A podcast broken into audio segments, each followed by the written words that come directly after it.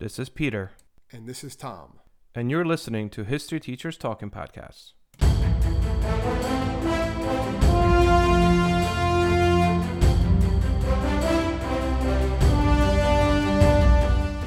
All right, this is Peter Zablocki and Thomas Reska, and welcome back to our podcast. Tommy, what do we got?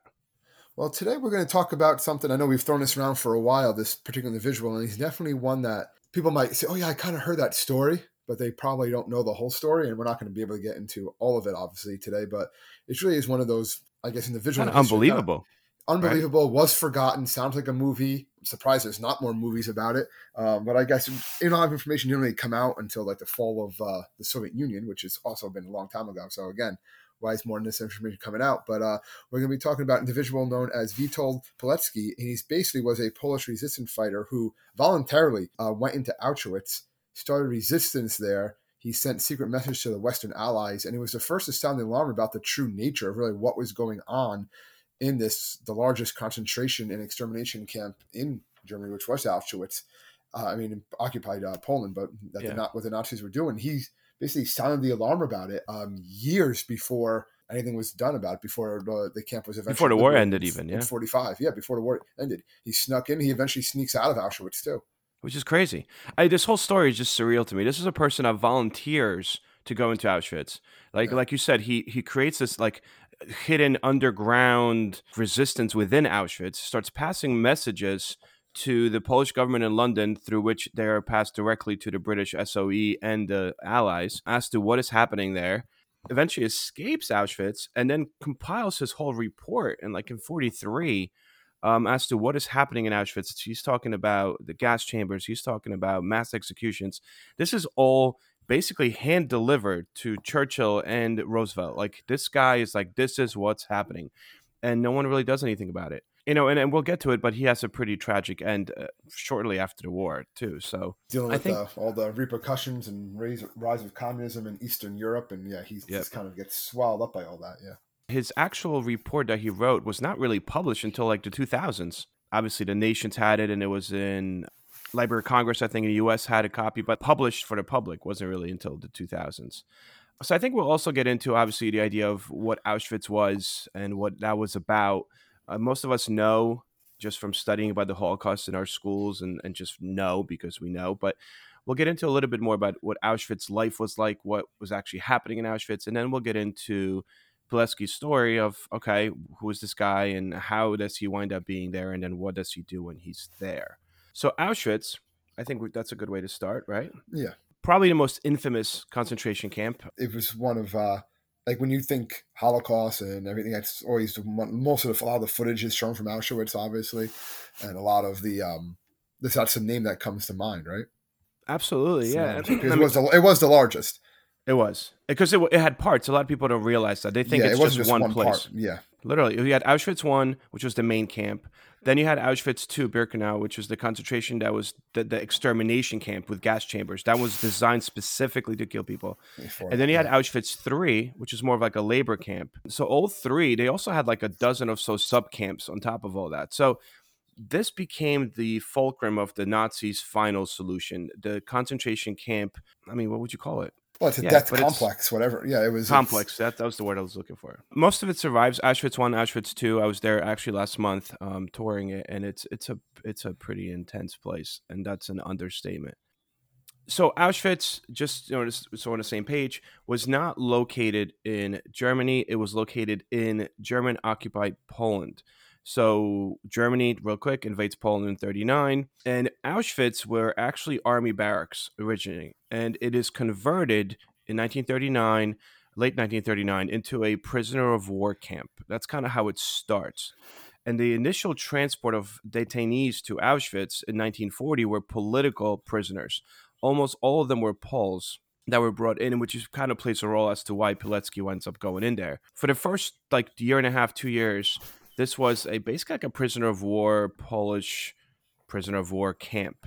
Um, and that starts to shift like a year and a half, two years in into becoming a essentially primarily a Jewish camp and then eventually a Jewish extermination camp once the Auschwitz II, which Yeah. is literally minutes away from Auschwitz One, is built.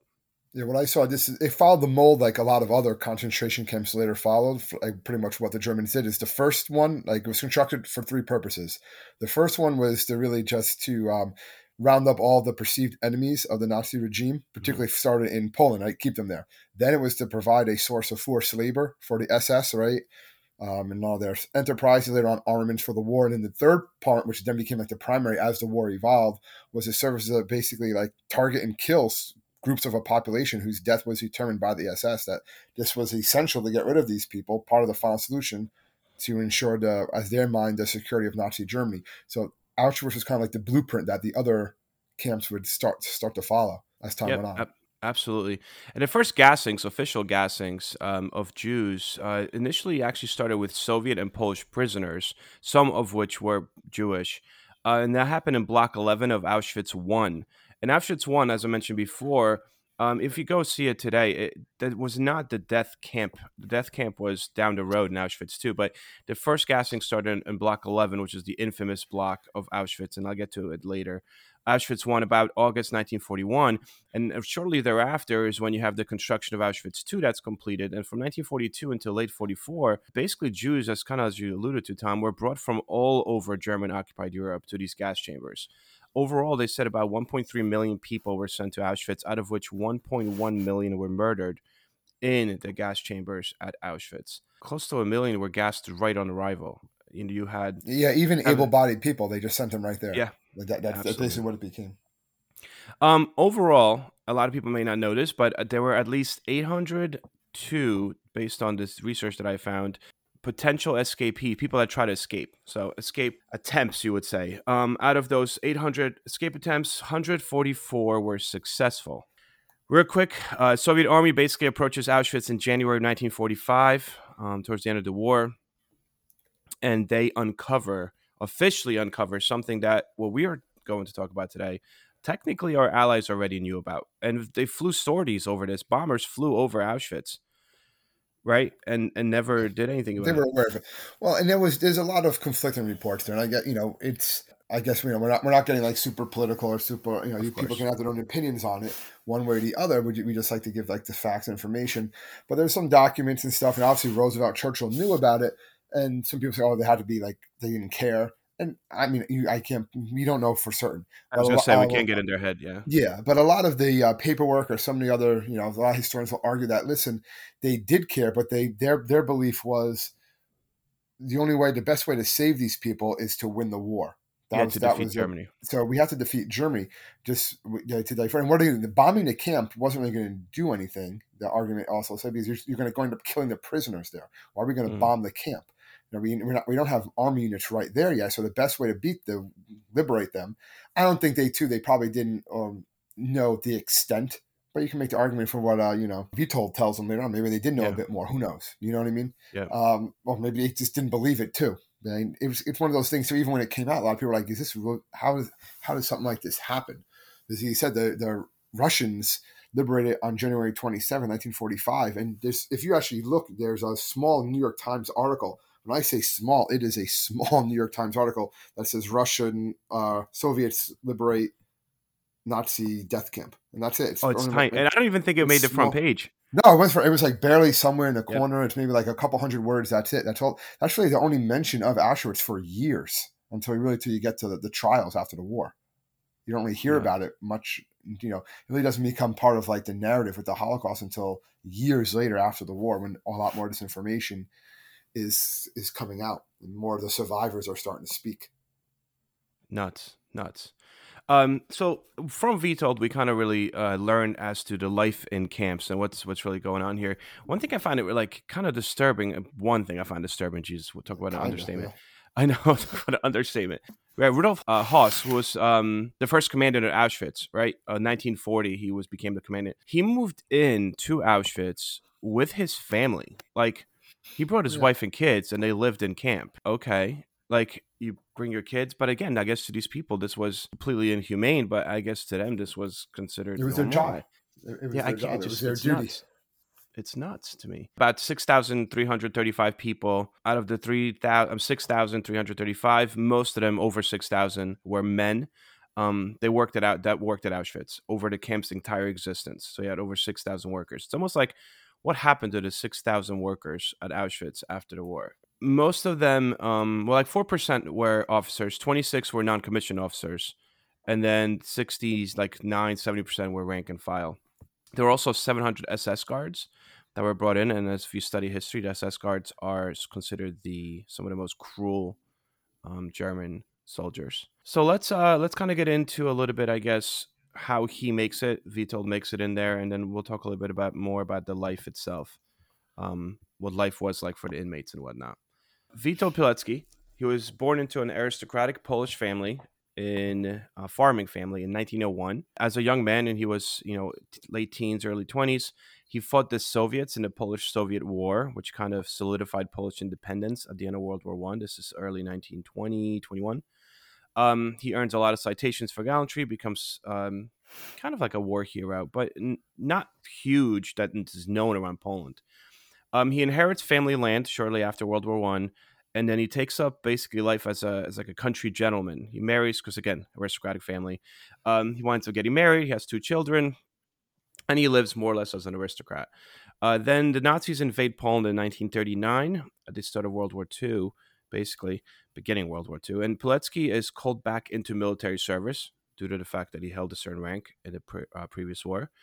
Uh, Poland winds up falling in about a month, and it's split by the Nazis and the Soviets. Uh, at that point, Pilecki goes into hiding and joins the first like underground Polish resistance movement. Yeah, the Polish resistance. And I think it's important to talk about the Polish resistance a little bit because obviously the French resistance is very famous, and I'm not knocking the French resistance over there. But if you go to any like research that that talks about it, in fact, over half of all the intelligence from the continental Europe to reach London came from the Polish underground. Most of that came from the Polish underground. It was the biggest operation in Europe. They provided the highest quality intelligence, the most prized. They, they, they always it always wound up being true. So most of the intelligence that the Allies got from behind German lines was from the Polish resistance. So again, not knocking the French is just one of those things that the, obviously the post-war world and everything like that, and with communism, the Cold War, the French get a lot of credit. And I'm not discrediting anything that they did, but most of the stuff came from the Poles. That's just what's what that's just that's just a fact. So it's not going to be that can't be argued. And they were and it was really a lot about like their capacity, their war production. Like they knew detailed stuff. And it was because of people like Witold that they were able to get that information, that were risking their lives, you know, going into these camps to get this information. And it just you know it helped with the war effort incredibly. Yeah. No, no, absolutely. This doesn't get talked about as much. Yeah, and, and the idea here too is because so many political prisoners are being sent to Auschwitz, some of them write letters back to their family members because they actual prisoners were allowed to write letters as yeah. long and yeah. which is interesting because as long as the letters were in German, so they had to get people in Auschwitz uh, in the camp to actually help them translate letters to their Polish families to write them in German because the rule was all letters had to be written in German and they were all checked obviously upon leaving the camp. But letters start coming out of Auschwitz shortly after the fall of Poland that these political prisoners are arrested and they're writing these letters to their family. So the Polish underground basically decides that, you know what, maybe like we need to figure out what is going on in this camp, like what this camp's yeah. about. And this is where he basically volunteers. And there's some stories yeah. as to why he volunteers. One of them is the fact that the initial Polish underground, before it evolves into the home army, uh, at first, it's known as TAP. It's not Home Army just yet. The early incarnation of it, the TAP, was a little bit too Catholic and too uh, religious based. And and Witold was like kind of against that. He's like, no, no, I think we need to encompass everyone that's against the Nazis, not just Catholics. It happens shortly thereafter. It turns into the Home Army and it becomes all encompassing. But at this er- these early stages of the war, it's not quite there yet.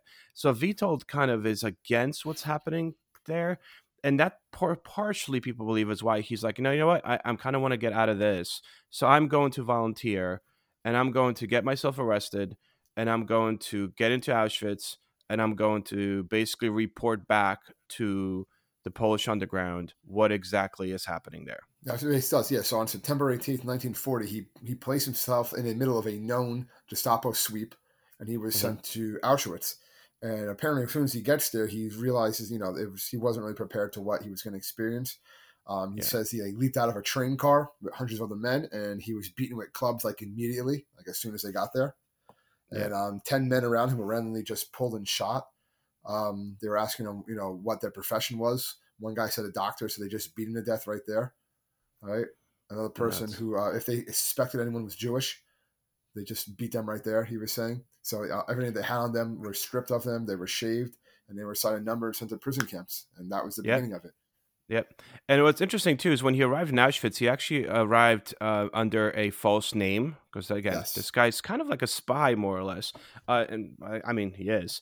So it's, I think Serafiński is the the name he goes by here, uh, and he's assigned a prisoner number four eight five nine. It's interesting because as he infiltrates Auschwitz, he's actually promoted to first lieutenant by uh, the Polish government in exile. They promote him for what he's doing. Now, this idea of a number, everyone kind of knows what what number is about. It's it's kind of become a symbol of the Nazi oppression, how people that went to concentration camps were assigned a number. It was unique to Auschwitz, only in Auschwitz, that prisoners were tattooed with serial numbers on the left breast if they were Soviet prisoners of war. And then if you were considered a civilian, you were tattooed on the left forearm for any civilian. And then after that, you had categories of prisoners that were distinguishable ones. right? By these like different triangular pieces of cloth, that is a little triangle that were sewn into the jackets. So depending again if you're a political prisoner or not. So political prisoners, mostly Poles at the beginning, had a red triangle um, that was sewn in. Then you had criminals, you know, whether they were from Germany, because a lot of war criminals were also brought in. Uh, most of these were German. They were a green triangle. Any form of asocial prisoners, you know, um, prostitutes, Roma, any form of prisoner that was not necessarily a criminal but a prisoner, were a black triangle. You had purple for Jehovah's Witnesses, pink for gay men, who were actually mostly German, ironically, that were brought in, and the Jews were wore the yellow badge shaped as Star of David. So there was a distinction for each person that was there. It wasn't just Jews at the beginning. Yeah, they, they wanted them to actually turn against each other too, just to get information Yeah. and stuff like that. That's one thing the SS are saying is when they got there, they said none of you are leaving this place alive. Um, he talks about there's one SS guard that said the rations have been calculated so you will only survive six weeks. Like that's it. Mad Magazine, advertising mascots, B movie posters. and cartoons. Oh, yeah, can't forget cartoons.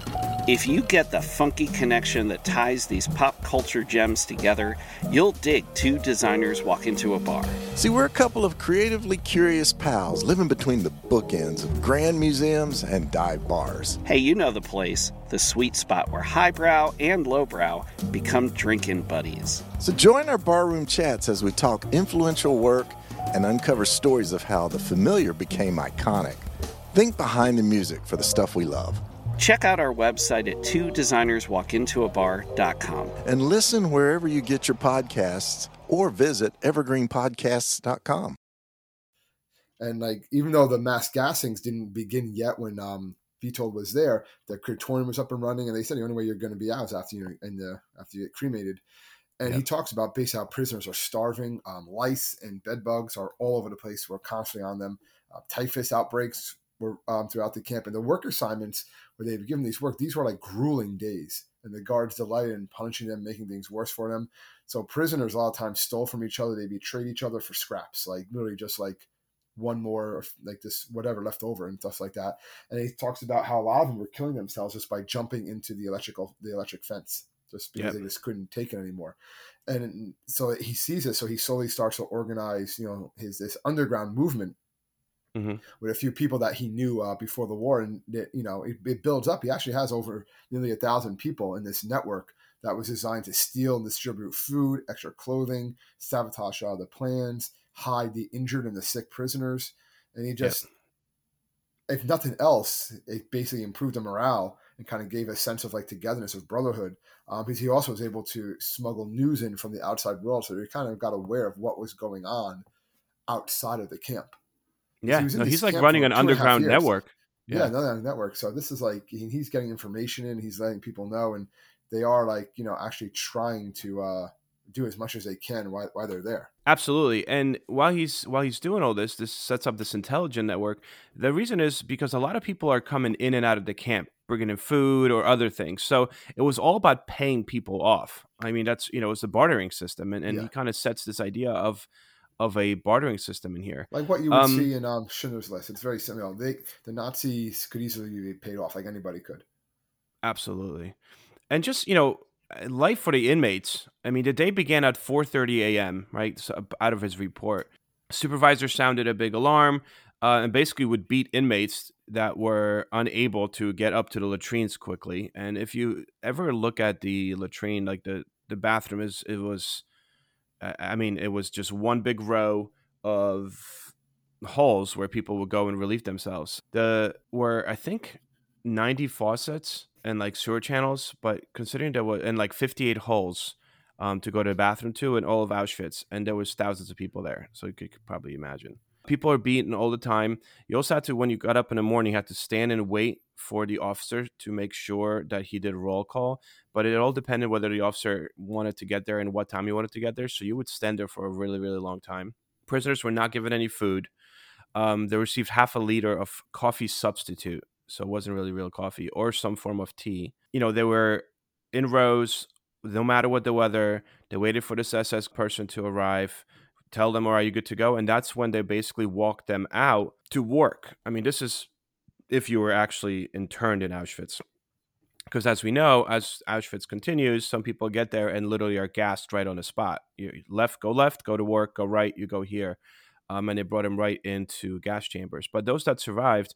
Um, ultimately worked every single day. And as you mentioned, they're given hardly any food. The idea is to basically work them about 11 hours long each day until they die, and they're just replaced with uh, with the next person, next prisoner. There was a very infamous prison orchestra that played right by the Auschwitz uh, entrance, and above the gate, you know, you have the infamous saying that said "Work means freedom."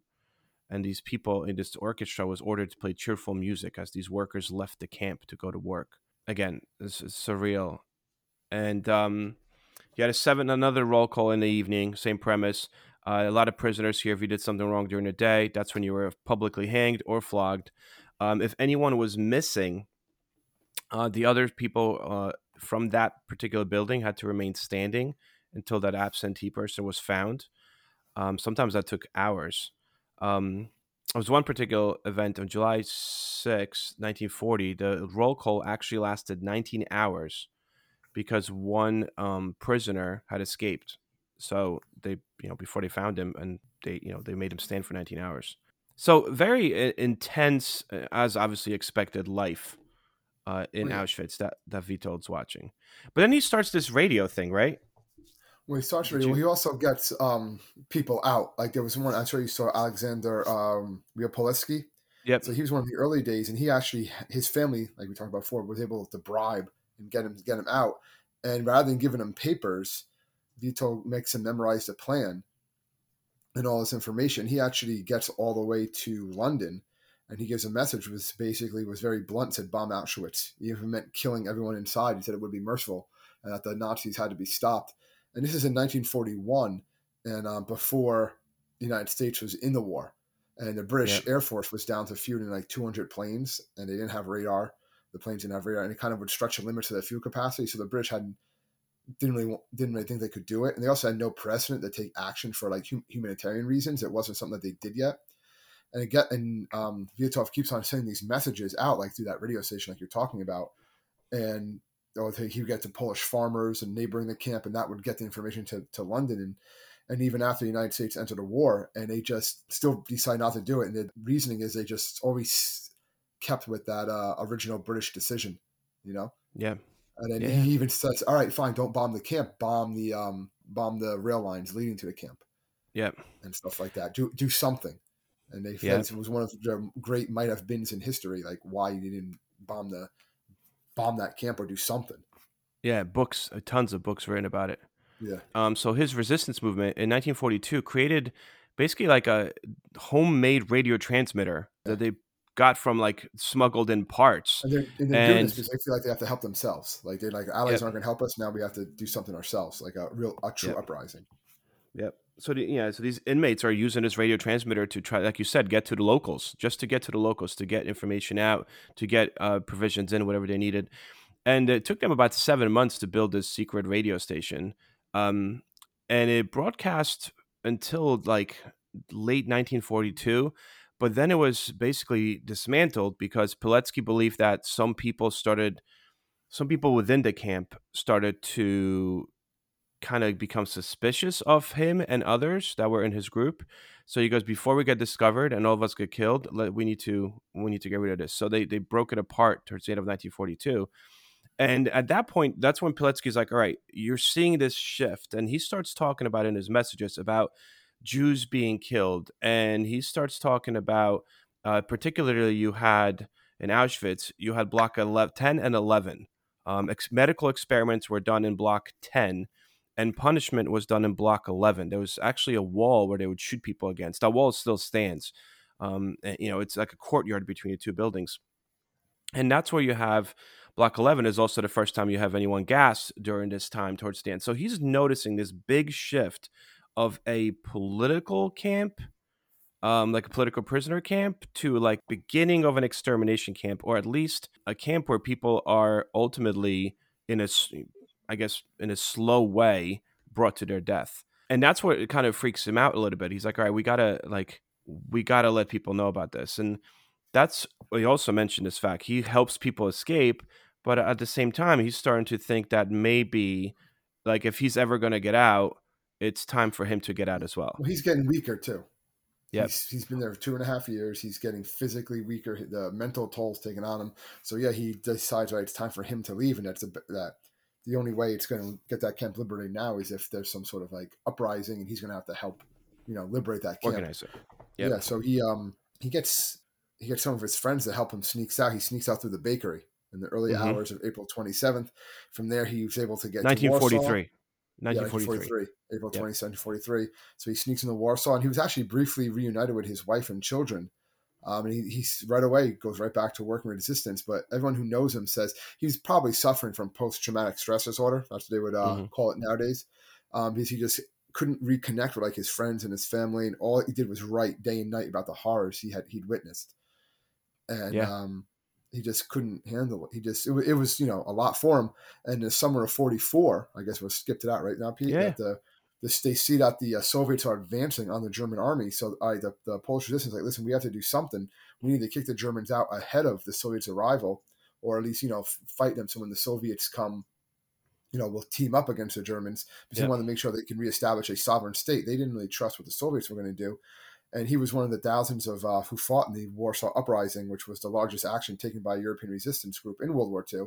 Um, and the, the Soviets purposely held, they saw what was going on. They purposely held back their advance so that the Nazis could crush finish the off the Poles, finish off the yeah. Poles, and then they and then they came in and took over. So it actually delayed, you know, um, liberating Auschwitz, which we talked about before, happened on January 27, 1945, and by then 1.1 million people have been killed in that camp, yep. estimated.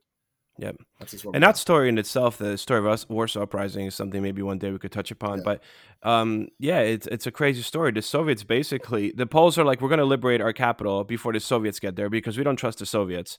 Um, so we'll kick the Germans out, and basically, when the Soviets get to the capital, we're going to be like, haha, we're here, we got it, we could work together now.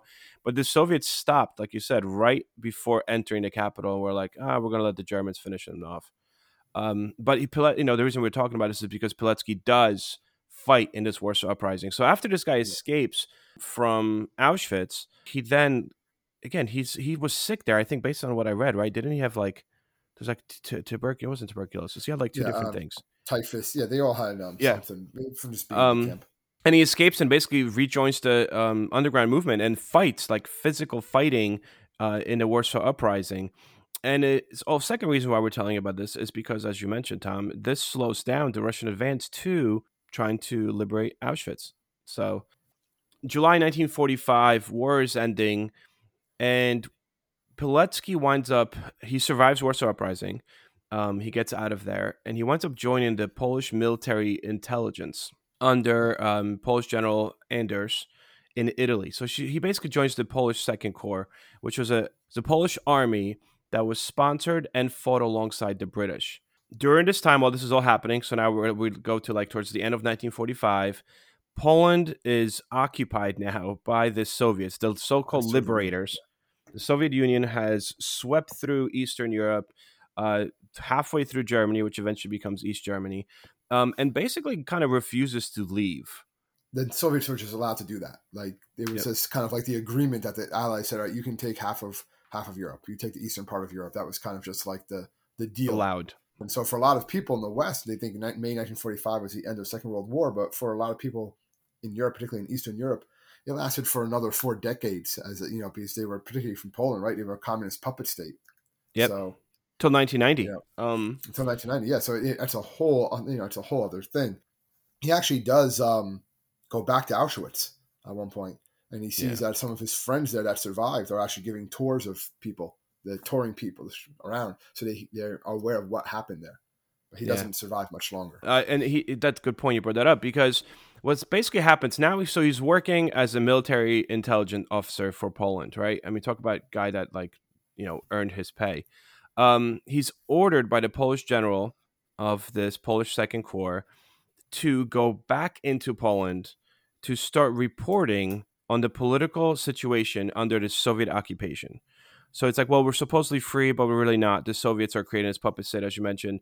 Um, so your job is to infiltrate them and then send back reports back to the Polish government in exile, which is located in London, and to London as to what is happening in communist Poland. Changes identity. He lives under various different names. Changes jobs frequently. Um, at one point, he's a, a like a painter. He's a jewelry salesman, construction warehouse manager. And then eventually, what happens in July 1946, his information is uncovered by the Ministry of Public Security, a communist organization. The Poles in London actually order him to leave. They're like, uh, I think they got you. Like, you, you got to get out. Yeah. Yep. And he refuses. He's like, no, no, I'm going to stay and I'm going to keep on trying to get more intelligence. So he refuses, chooses to stay. But May 8th, 1947, the communist authorities arrest him. So what happens to him? Well, he's basically gets arrested, and then for the next year or so, he's uh, basically just tortured repeatedly. Yep. Uh, he put he's put on trial, pretty a sham trial, Of and course. he's executed televised. as an yeah he's executed as an enemy of the state uh, the next year. And according to a Polish newspaper, as he was led to his death, it's like that quote that he says. Um, he says, "I've been trying to live my life so that in the hour of my death, I would rather feel joy than fear." Yeah. And he's shot in the back of the head, and no one knows where he's buried, where his remains went. Yeah. Um, and really, a lot of reports about him were hidden away in the Polish archives until the 1990s, like we've talked about before. And like now, he's he's a lot of he's been given a lot of awards and hailed as a hero. There's been some documentaries coming out. I I read some a couple places that they are planning on making. I see that, I don't know exactly who. This uh, Yeah. there's a Austrian uh, director that's apparently working on a movie based on his life, and there's been smaller movies made on his life, you know, foreign Yeah. language movies, but no like Western. Uh, Yeah. maybe they could make a movie on him instead of making you know five more Indiana Jones and more Transformer movies. I mean, I mean, I would still, I would still see more Indiana Jones and Transformers. Yes, I'm not saying anything wrong with those movies, but you know, there's But yeah, oh, no, this is- still this is a uh, crazy interesting story. stories out there that can Yeah. be talked about. But he's basically a symbol for many Poles that were forced to bury like the, their experience in the war for decades. yeah, And you know, he's he's he's definitely a um a, like a hero. yeah, yeah, yeah. Um, once he's, you know, when he's arrested and this whole sham of a trial that's going on, he refuses to reveal any information. Uh, he protects all other operatives because they're like, what other operatives are here from the Western, you know, because again, he's answering to a Polish government that's basically in London, so he's answering to the London allies. So they're, you know, Soviets are like, who else is here that's spying for London? And he refuses to say anything. Um, so he once he is found guilty and sentenced to death, actually there's tons, like hundreds of pleas for pardon come from Auschwitz survivors um, that know him. Um, and they're like, no, like, please, like, like, no, no, no. And again, he's, it doesn't really work. It doesn't matter. And he, like you said, he's executed through the most known uh, Soviet form of execution. Um, he was shot to the back of the head in prison in Warsaw. And his um, Um, it- children who are still alive, um, Mhm. Like they actually honor the father. They go there every year where he was killed, and they uh, light candles, and hundreds of people join join her every year to like honor him and remember everything about him. Yeah, but we have no idea. Um, yeah, No, we don't, know really where know where buried. he Well, there, there's I, I saw there are a lot of um, statues and memorials outside of Yeah, Warsaw lot. to him. There's- Yeah. So he's I mean the, the Poles have not forgotten him. He hasn't been forgotten in that part Yeah. of the world. Just kind of outside. Yeah. Um, and I guess you know, and I guess people, you know. because he was, you know, he was controversial, and it doesn't really fit with the whole narrative of you know eh, everyone's helping and. Remember a lot of this is such a controversial Yeah. topic, right, Tom? That as to whether the Allies knew what they knew and why didn't they do anything. Right? It's Yeah. there's tons of Well, books written they- about this. yeah, it was more of what they knew. I'm sure they Yeah. knew had some idea, right? Yeah. It's just of what they knew and what could they have done, what should they have done. And again, their mindsets of it was it's a, it was just risky going that deep in, or it was no, it was something that um, the better those resources were better used to try to win the war than just bomb the camp. Like how is Yeah. it going to look if they if they bomb a prison of war camp? Like how is that going to make them look? I guess you could look at that that Yeah. perspective also. First real publication of Witold's report, which he winds up um, writing shortly after escaping. Um, it's about 100 pages long, and it, like we said earlier, it is delivered to the Allies. The first real publication for mass consumption was written or published in 2000, so like 55 years after the war. And then afterwards, additional documents were discovered in 2009, and the first English translation was published in 2012. Uh, the name of that book is Auschwitz Volunteer Beyond Bravery. If you guys are interested, you could read his own words, what he witnessed there. But yeah, this was a little different. And, you know, we, we always like figured out and toyed around with the idea of like, well, we should do something on Auschwitz. And we're like, it's going to be definitely a more than one part kind of podcast. And then we're like, well, maybe we should do something about the Holocaust. And we're like, all right, that's going to be a really big podcast. You know, once we started looking into that, I, I feel like this kind of came up and, and it seemed like an interesting story to really bring up the Holocaust on our podcast um, without yet gearing up for for doing a big Holocaust podcast somewhere down the line. Definitely one of our more intense podcasts as far as content, as far Yeah. as uh, the level of content. But I think it's an important story to uh, tell out there because it's one that a lot of people just aren't aware of. Again, they probably heard of it. Maybe they heard of oh the guy who snuck into Auschwitz. Yeah, I remember hearing something about that. But some of the details, why he went in, how he did it, how he got out, just stuff like that, and just you know, it's exposing the world really to what were the horrors years before it became more well known Public knowledge. yeah. public knowledge. All right, guys. So uh, thank you so much for joining us once more on our podcast. And I hope that you guys keep on tuning in. We really do appreciate it. If you need to find us, you can find us at www.historyteacherstalkingpodcast.com. We're always here to answer any of your questions and we welcome any comments. So thank you so much. And I hope you guys have an awesome week. Stay safe, everybody.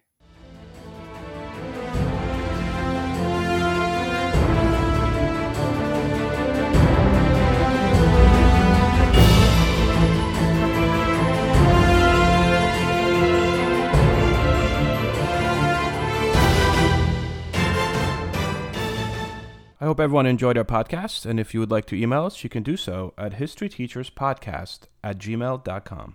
Hello, this is Gary Chahot welcoming you to check out the French History Podcast. Our main show covers the history of France from the first humans until present. If you liked Mike Duncan's The History of Rome and wanted a similar program covering the land of beauty, culture, and love, we are exactly that. We also host world renowned scholars who have delivered guest episodes on their specialties, including 18th century pirates, revolutionary booksellers in 20th century Paris, the special friendship between the Marquis de Lafayette and Thomas Jefferson, and numerous others. Learn what you love and listen to the French History Podcast today.